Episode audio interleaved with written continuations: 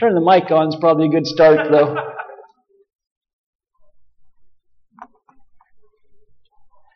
a mother is getting her um, daughter ready for her very first car date.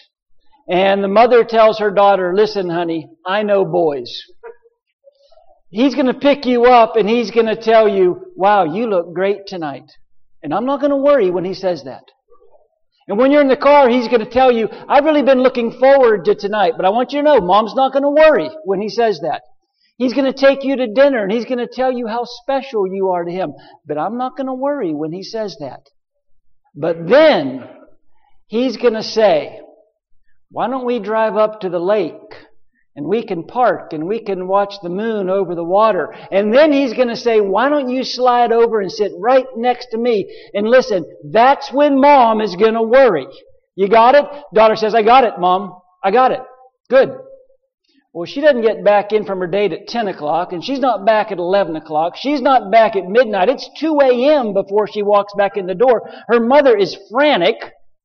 The girl comes in and says, Mom, you are so smart. You do know boys. He picked me up, and he said, You look great tonight. And I thought of you, Mom, but I know you weren't worried. And in the car, he said, I've really been looking forward to tonight. And I thought of you again, and I knew you weren't worried. And then at dinner, he said, You're really special to me. And I thought of you again, Mom, and I knew you weren't worried. But Mom, then he said, Why don't we drive up to the lake? We can park and watch the moon over the water. And then he said, Why don't you slide over and sit right next to me? And Mom, that's when I thought of you. And I said, Why don't you slide over and sit by me and let your mother worry?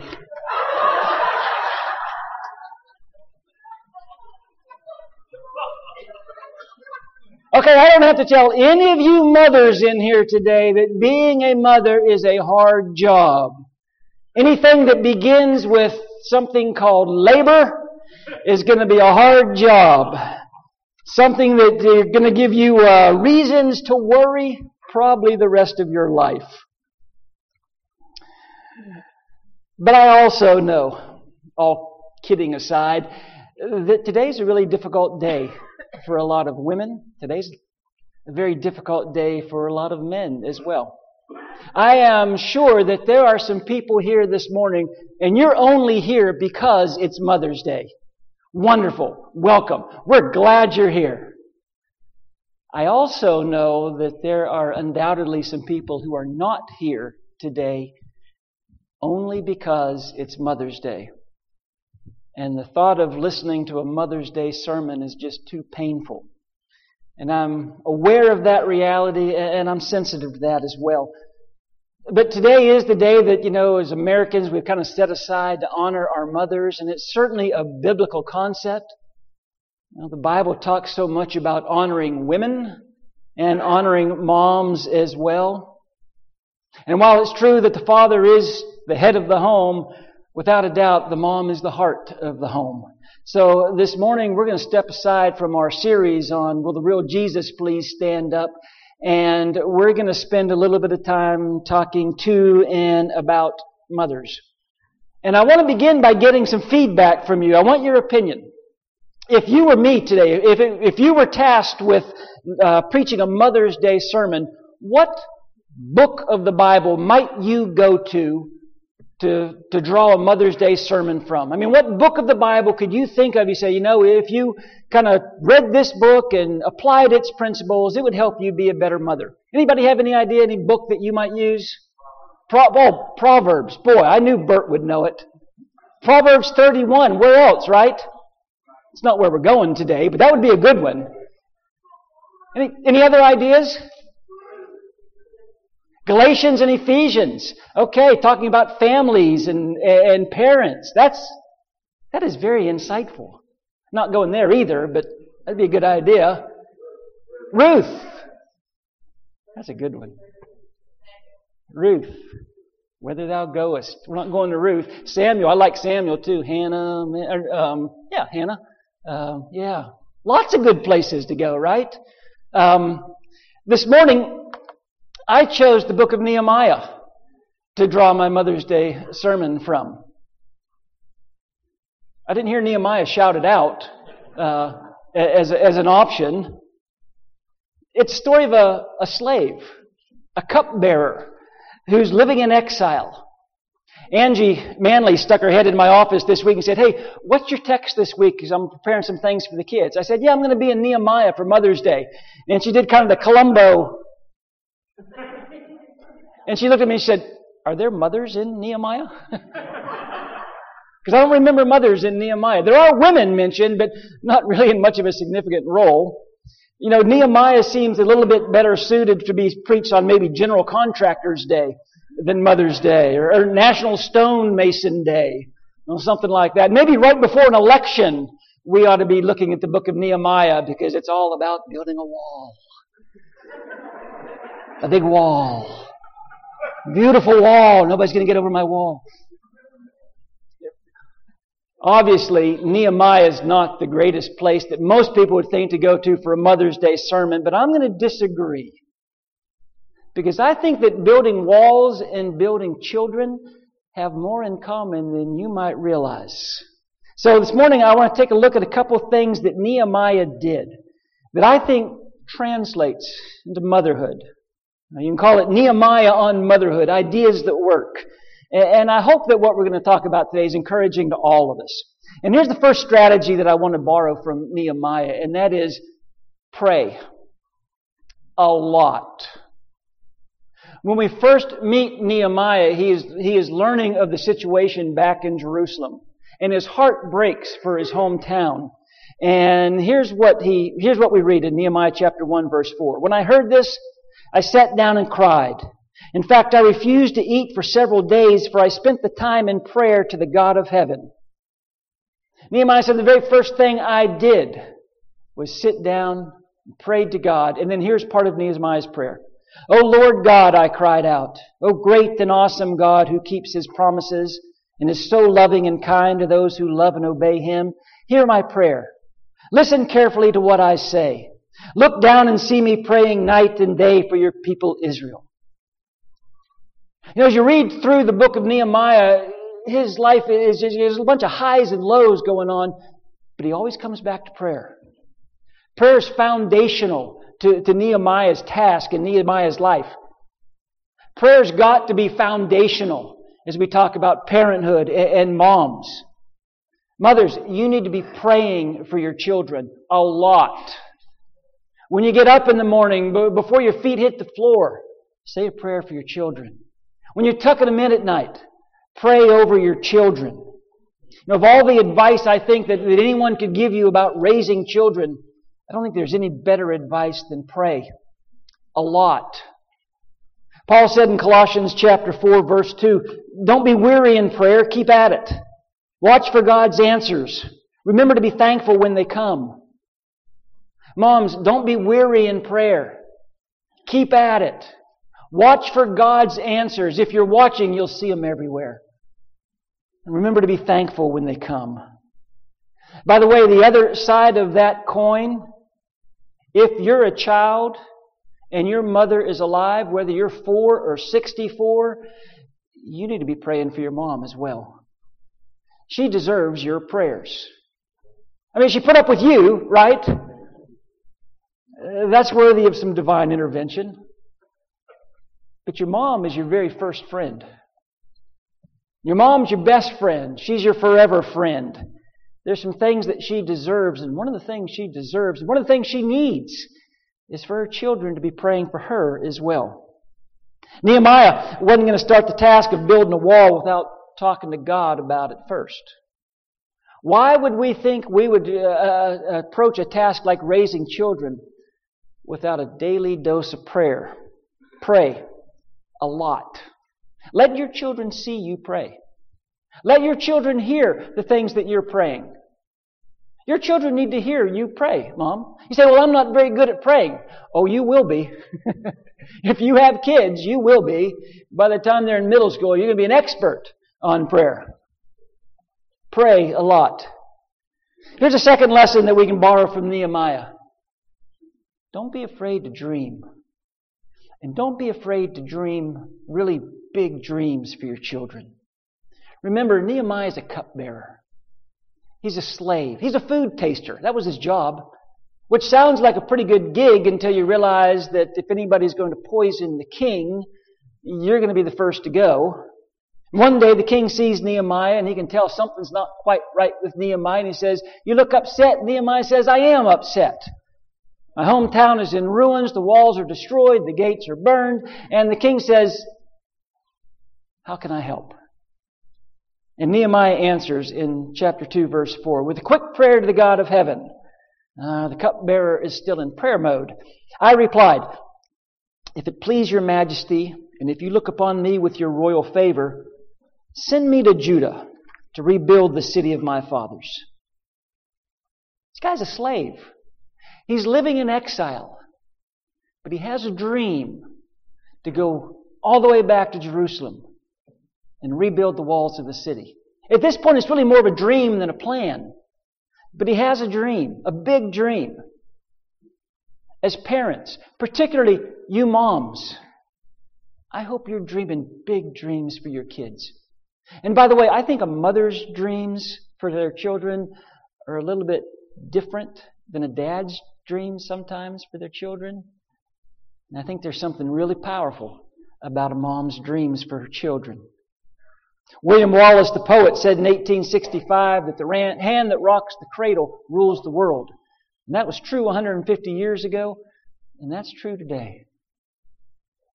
The influence that a mother has over her children is incalculable. We need to help those dreams become a reality. Your kids need to be inspired, and they need you to inspire them. When they say, Well, I could never, you look them in the eye and say, Why not? Because I'm not smart enough, or I'm not talented enough. You be sure that they know mom believes in you. Dream big dreams. Dream them for your children. If God puts something on their heart, just like the king said, How can I help? Let's make it happen. Paul told his young friend Timothy in 2 Timothy 1 5, I know that you you sincerely trust the Lord, for you have the faith of your mother Eunice and your grandmother Lois. Faith is not inherited, but it can be instilled.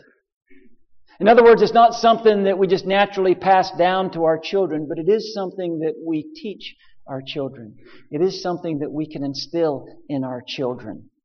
Pray a lot. Dream big dreams for your kids. And here's the next strategy borrowed from Nehemiah. Listen to God. You know, I, I, hear young people saying sometimes, I heard my own kids saying, I can't wait till I grow up and no one's going to tell me what to do. I can't wait till I'm a parent. And then no one's going to tell me what to do. And I kind of shake my head and think, oh my goodness. When you're a parent, everyone tells you what to do.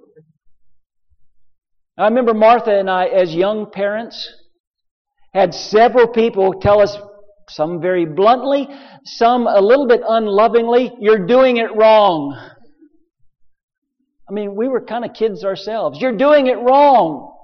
You can't let your little boys play with BB guns and army figures. They're going to grow up to be violent. You can't let your little girl go out and feed animals in the barn. She needs to be in dance class so she need, grows up, you know, to be a, a, a proper young lady. I had someone tell me, you can't let your kids jump off the roof onto the trampoline into the pool. Which was actually pretty good advice. But my point is, everybody's telling you what to do. Everybody has an opinion on how to raise kids. Put them in public school. They need to let their light shine in public school. No, don't put them in public school. Too dangerous. Put them in a, a private Christian school where their faith can develop. No, you need to be homeschooling them so that, you know, you're in charge of what they're learning.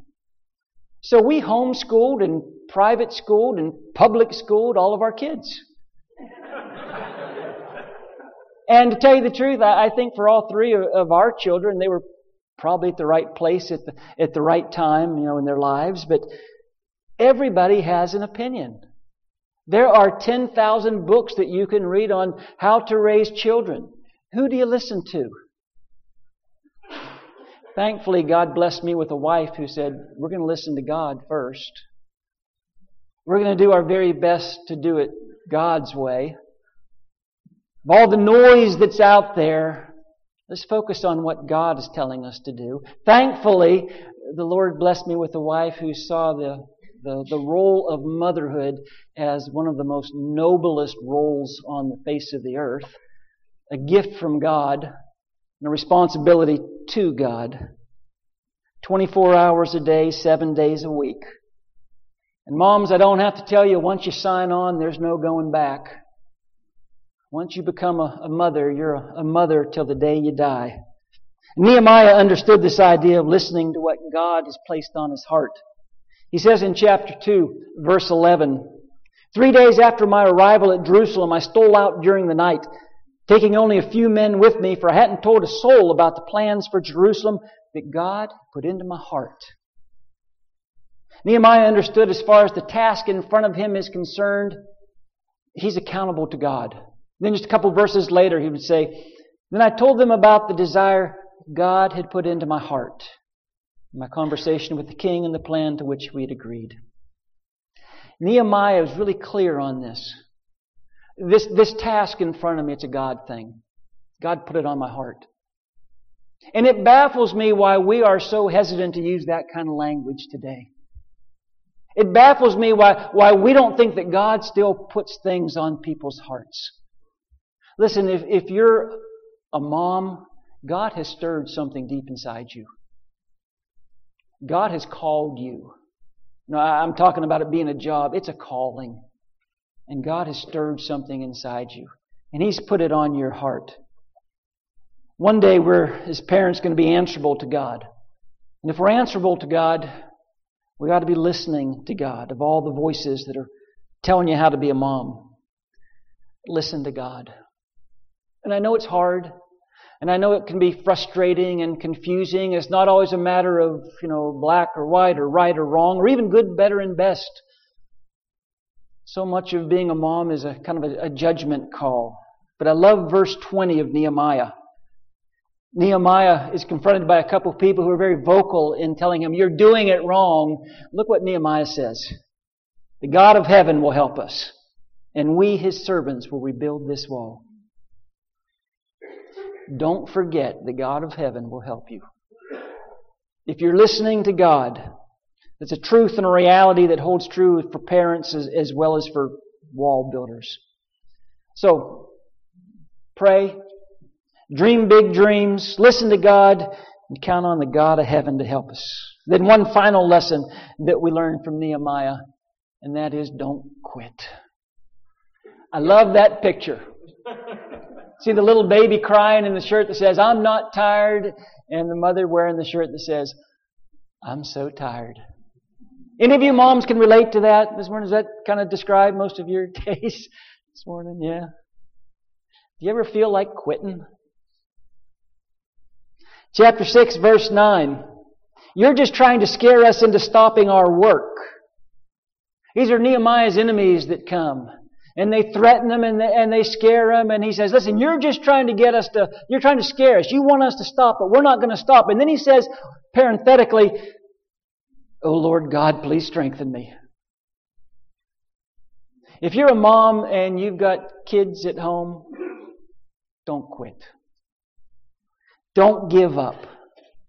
Listen, I think personally, I think it's okay sometimes to want to quit if you know you're not going to quit. Okay? Come on, life is hard, right?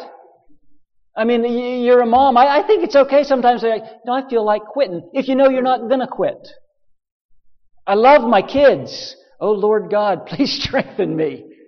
Yeah, that's Nehemiah's prayer. You know, you look at your friends on Facebook and their posts and you look at their Instagram pictures and you see them and their kids and their kids are always so clean. and they look so happy and well adjusted and they're always winning some award and you just kind of feel like a failure. You know, because your little girl just cut her own hair. or your little boy just wrote all over the walls with crayon, or you got another child, you know, that's struggling, and you just you feel stuck. Or you see your single friends and they're backpacking in Europe. or they're buying a brand new car, or they're going to a midnight movie. Could you imagine going to a midnight movie and you just feel trapped? Listen, moms, don't quit. Don't give up. What you are doing is so very important. Yeah, it, is hard. It's thankless. It's expensive. It's dirty diapers. It's throw up on your dress. It's eaten from big bird plates. But did you know that part of the wall that needed repaired around the city of Jerusalem was the area around the dung gate? You know why it was called the dung gate? Yeah, that's why. Whatever you're thinking, that's why it was called the dung gate. How would you like to have been the people that said, oh, by the way, you all, you're replacing the area around the dung gate? Not very glamorous, is it? But if that section of the wall hadn't been repaired, the whole project would have been a failure. Sometimes we just got to do the hard, unglamorous work to make the whole project a success. And then notice the payday in chapter 6, verse 15. The wall was finally finished in early September, just 52 days after we'd begun. When our enemies in the surrounding nations heard about it, they were frightened and humiliated, and they realized the work had been done with the help of our God. God's people decided to commit, not quit. And 52 days later, the task was completed. God's people doing God's work with the help of God can do amazing things. And I don't know of anything more amazing, more tenacious, more determined than a mother who has decided, I will not quit on my kids. Don't mess with that mother. A police recruit was asked on his exam, What would you do if you were forced to arrest your own mother? And he said, I'd call for backup. Don't mess with a determined mom. Kate Wiggins said this Most of the beautiful things in life come in twos or threes, in dozens or hundreds. Plenty of roses, billions of stars, countless rainbows, sunsets and full moons, lots of cousins, lots of friends. But in the whole wide world, you only have one mother. In the whole wide world, you only have one mother. In the whole wide world, I only have one mother. Hopefully, she's going to be here at second service. And one of the reasons is why, why I, as a man, can stand up here and talk to you moms about how to be a better mom is because I had a mom who modeled these things. I had a mom who, who prayed, who listened to God, who dreamed big dreams. And she's never quit being a mom. And I am one of only four people in the entire world that knows what her heartbeat sounds like from the inside. And you have that same relationship with your mother. Something very, very special about a mother and a child. Even if that relationship is strained, even if that relationship is ended, that's your mom. Know, God knew how important, how precious that relationship was. And let me wrap up with one of my favorite passages out of the book of uh, Isaiah. Can a mother forget her little child and not have love for her own son? Never.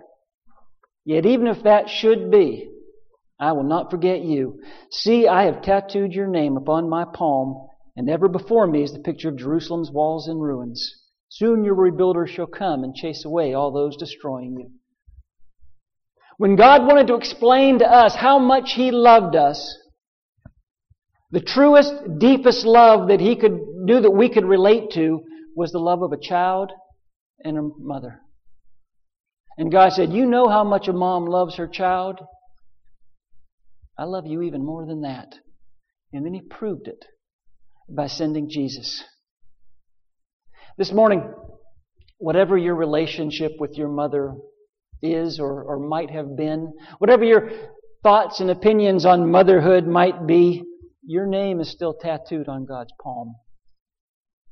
And so are the names of your children. You are loved, you are claimed.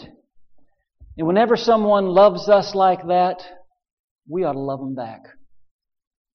Whenever show, someone shows us that kind of love, we ought to love them back in return. So to all you mothers this morning, may God's richest blessings be poured out on you today. And may you feel the love of your children. And may you feel the love of your God. And may you feel the love of your Bay Area family.